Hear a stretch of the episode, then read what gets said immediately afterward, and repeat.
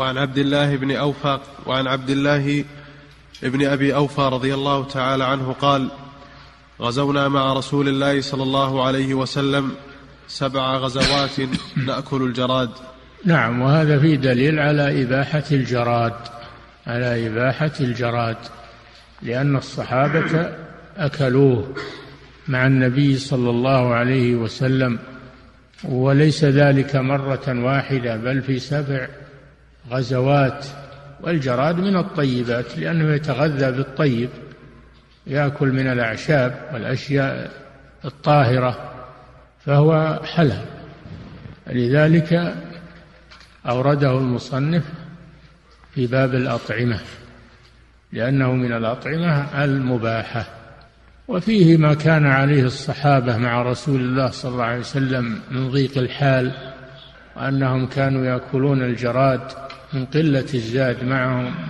أحيانا يأكلون ورق الشجر ليس معهم شيء. ففيه ما كان عليه رسول الله صلى الله عليه وسلم وأصحابه. من أن الدنيا لم تبسط عليهم في أول الأمر وأنهم كانوا في ضيق من المعيشة ويصبرون على ذلك مع أنهم أفضل الخلق على الإطلاق. نعم. أحسن الله إليكم سماحة الوالد. يقول السائل هل كل ما يباح أكله يكون بوله وروثه طاهر؟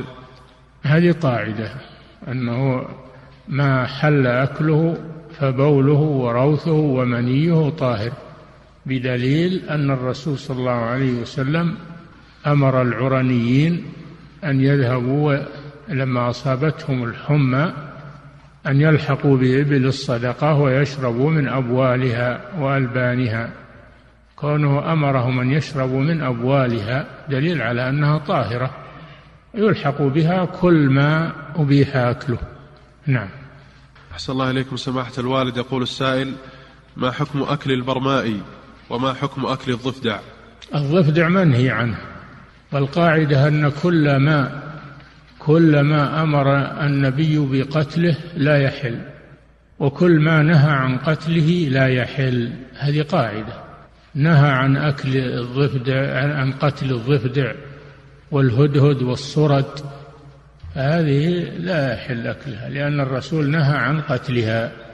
وما أمر النبي صلى الله عليه وسلم بقتله فإنه يحرم أيضا. نعم. أحسن الله إليكم سماحة الوالد. يقول السائل خمس فواسق يقتلن في الحل والحرم وذكر منها الغراب والحدأة و... نعم.